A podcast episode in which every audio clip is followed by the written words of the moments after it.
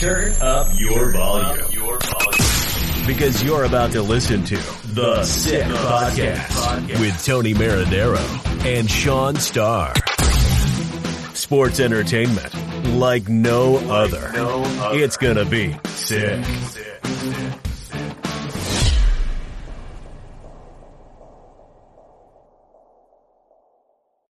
It's the Sick Podcast, Marinaro and Shaun Starr. And you can follow us on all social media platforms, including our Instagram handle at the Sick Podcast. My man, Starr, how you doing, bud? Tony, always a pleasure to see you. I hope you're uh, you're doing well and we're profitable. And I told you, follow my lead. I told you Tennessee on the money line plus 155, baby. I got to hand it to you, baby. You give to Caesar what belongs to Caesar. Okay, let's talk about the game that we saw on Monday Night Football. It was to no one's surprise the Seattle Seahawks beating the Philadelphia Eagles. Shaun, they beat them by six. Your initial thoughts? Uh, that's tough. It's tough for betters. It's tough if you if you if you didn't buy the hook at six and a half points because that's why Vegas does so well, Tony. It's why the bookmaker drives the Cadillac and why the better takes the bus to the betting parlor. Uh, these guys know exactly what they're doing. I feel for betters uh, that were laying the six and a half points with Seattle. Uh, you didn't get there. But ultimately, I'm a bit concerned today about the Seattle Seahawks. I know they won the game. I know they they won on the road in Philadelphia, but the Seattle Seahawks in their last 10 games, Tony, have been giving up 434 point whatever yards per game. The Philadelphia Eagles, who everybody in their grandma says is terribly coached and they have a terrible quarterback, dropped 250 yards on the Seattle Seahawks defense in a six point margin. Seattle in the cold weather, come defense, come playoff time, I don't know. I don't know if yesterday was a bit of a red flag. How do you feel? Well, this is the way I feel. We're going to get to our power rankings in the show a little bit later. But for me, there are three categories the two best teams, the next three or four teams, and the teams after that. And the Seattle Seahawks have done nothing to convince me that they belong in that second category. So I believe they're in that third category. Well, they give up way too many yards, they give up too many points they don't they don't put the pedal to the metal. They don't kick teams while they're down. They just seem to get by. Their last four road performances have not been very convincing. If that would have been another opponent last night, I think they lose. But speaking of that opponent, Carson Wentz, and a lot of people are wondering whether the Philadelphia Eagles should move to a new quarterback. Wentz, Coach Doug Pederson, the O line, which one is struggling the most? Well, listen, uh, this is going to come across as a defense of, of Carson Wentz. My intention here isn't to sell anybody on Carson Wentz being the franchise quarterback for the Philadelphia Eagles. But where I'm concerned about Philadelphia moving forward isn't necessarily all about Carson Wentz. It's more about the lack of imagination. It's more about the, the lack of creativity and trust from Doug Pederson, who I understand is a Super Bowl winning coach with Nick Foles. But here's what's gone on in Philadelphia They've had 22 offensive line combinations. That is by far the most in the National Football League. As a matter of fact, their entire uh, group, their top five personnel, haven't even gotten 100 snaps together in terms of experience. So not only was was Carson Wentz struggling to find targets and overthrowing guys because he doesn't really have a lot of time, he was sacked six times. He's on pace to set another NFL record for lack of protection. How many times this guy is put on the ground, Tony? I understand Carson Wentz isn't the the next version of Patrick Mahomes here. He's not Tom Brady. He's not even Aaron Rodgers.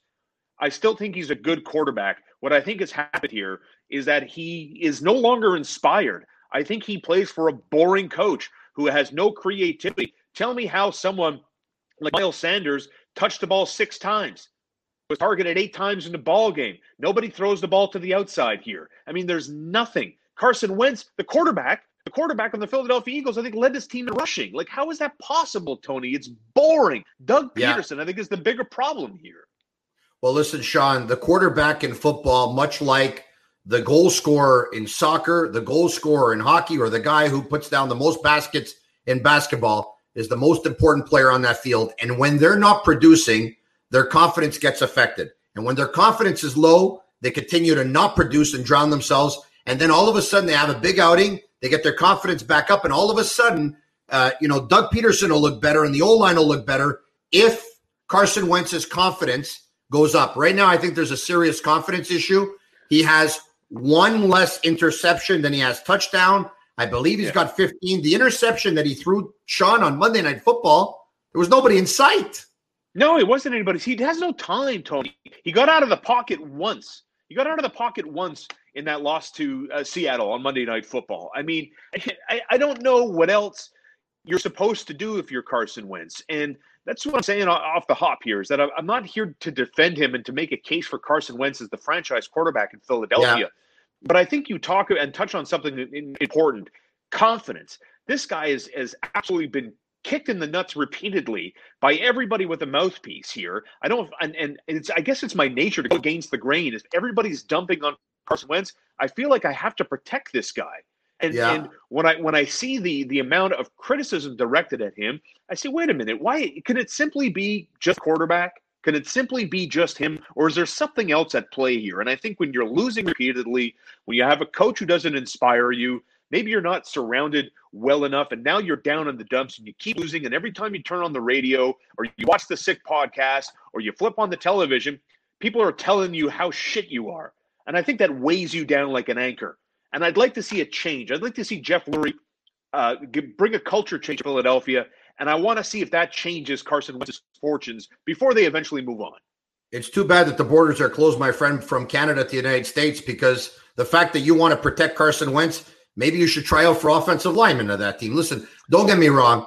I don't think he's the worst quarterback in football, but I do find that on those rare occasions where he does have time and space, his accuracy for what should be easy passes is off, leading to me to believe that there's a confidence issue. All right. Okay. So we recap Monday Night Football. Uh, let's preview Wednesday football if we can.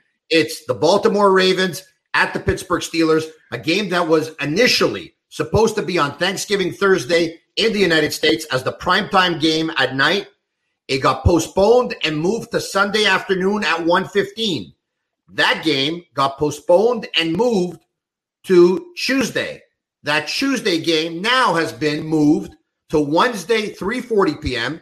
And the reports, what we're hearing coming out of Pittsburgh right now, is that the Pittsburgh Steelers are absolutely livid because the Denver Broncos game took place as scheduled without a quarterback, and the Steelers believe that the league is doing the Baltimore Ravens more than yeah. one favor here. Where do you stand? I, listen, if I remember the Pittsburgh Steelers, I think, you know, outside of saying how frustrated I am that I think I'm preparing for a game that inevitably doesn't take place, let me ask you this question.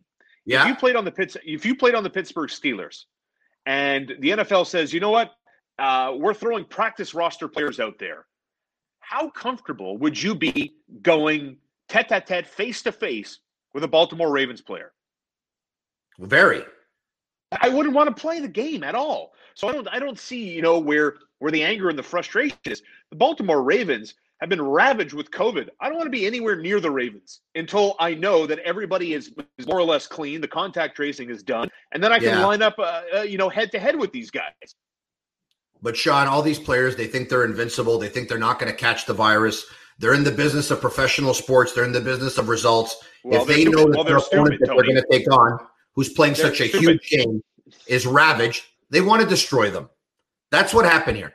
The Pittsburgh Steelers wanted a give me game. They wanted to destroy the Baltimore Ravens. And look, I, I still say this I still think Pittsburgh's going to win.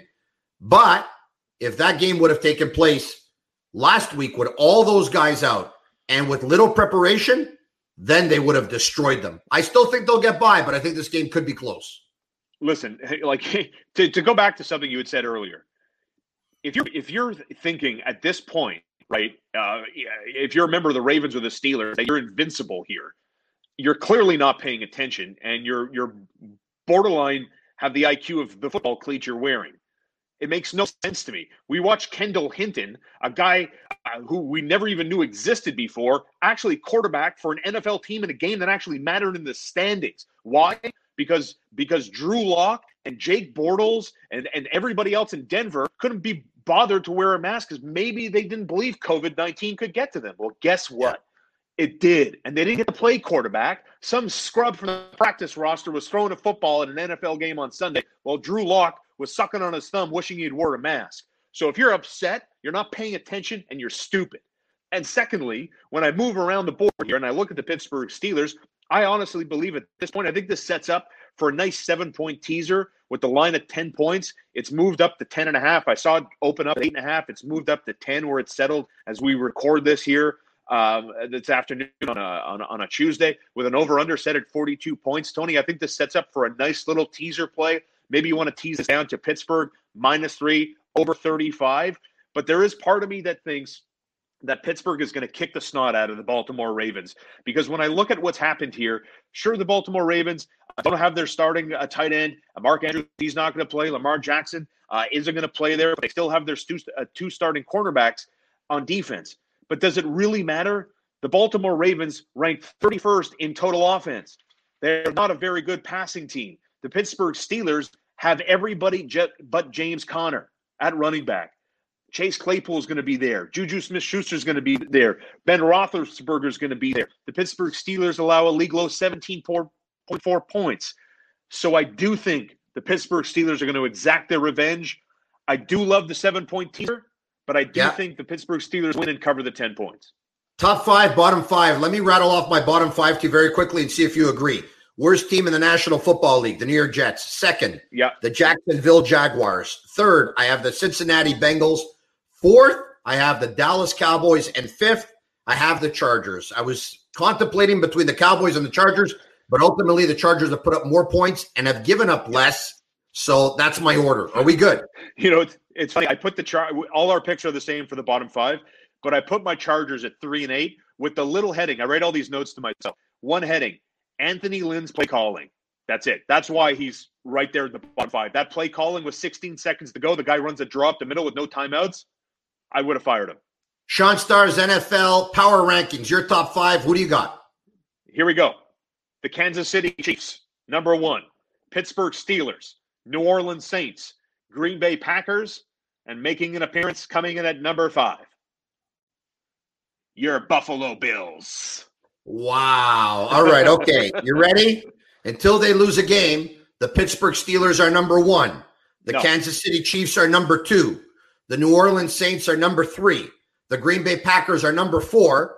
And after laying the smackdown on the Indianapolis Colts and putting up 45 yeah. points and Derrick Henry's three touchdowns, the Tennessee Titans are back in the power rankings and they're at number five. Well, you're welcome for that. Again, you're welcome for Tennessee in your Thank top you. five because I told you they were going to win. And here's the thing listen, Kansas City, Tyreek Hill had over 200 yards in 14 minutes. And then when they needed to score again, Tony, it's like they played them with a cat and mouse. When they needed to beat Tom Brady, Patrick Mahomes said, okay, I'm just going to score a touchdown now. I don't think they're going to lose again this year, Tony. Shaun, if the Kansas City Chiefs played the Pittsburgh uh, Steelers tonight in an yeah. NFL playoff game, I'm taking the Kansas City Chiefs. But until the Steelers lose a game, they're going to be on top of my power rankings. That's just the way it is. They're perfect no. so far, my friend. Kansas City's the best team in football. Therefore, they're the number that. one team. They're the, the number one team. Hasn't lost. They still haven't lost. And as good as That's Kansas City is, they won by a field goal versus the You're Tampa Bay Bucks. Science, I get it. The You're Bucks probably put up garbage point. All right, my God man. Bless God, God, bless, you, you too. This was the Sick Podcast. You can listen to us on all social media platforms. Until the next time, goodbye. And that's a wrap. Hope you don't miss us too much until next week. Follow the Sick Podcast on YouTube, Instagram, Facebook, Google Play, and Apple Podcasts.